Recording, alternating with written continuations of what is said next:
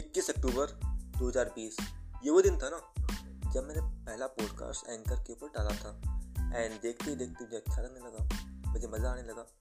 आपकी लाइफ में छोटी छोटी चेंजेस ला मुझे अच्छा लगता था। एंड जो चीज़ें मैंने पिछले कई सालों में सीखी थी, उन्हीं चीज़ों के बारे में मैं आपको समझाता था कि हाँ अपने आप को डिसिप्लिन कैसे करना है, अपने आप को सुबह कैसे उठाना है हेल्दी हैबिट्स कैसे मेंटेन करनी है, इन सभी बातों को मैं आपको एक्सप्लेन करता था अपने पॉडकास्ट के थ्रू एंड मैंने कोशिश की है कि मैं किसी टॉपिक पर बात ना करूँ, जिसकी मुझे जानकारी ना हो या फिर जिसकी मुझे जानकारी कम हो।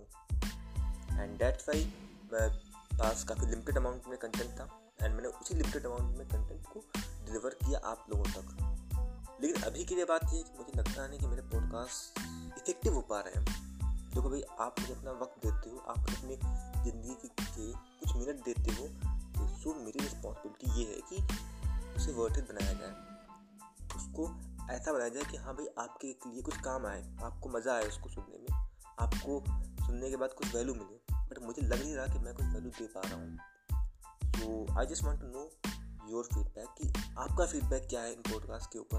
अगर आप नए लिसनर हो तो आप जाइए, बाकी पॉडकास्ट को सुनिए एंड देन अपनी फीडबैक दीजिए।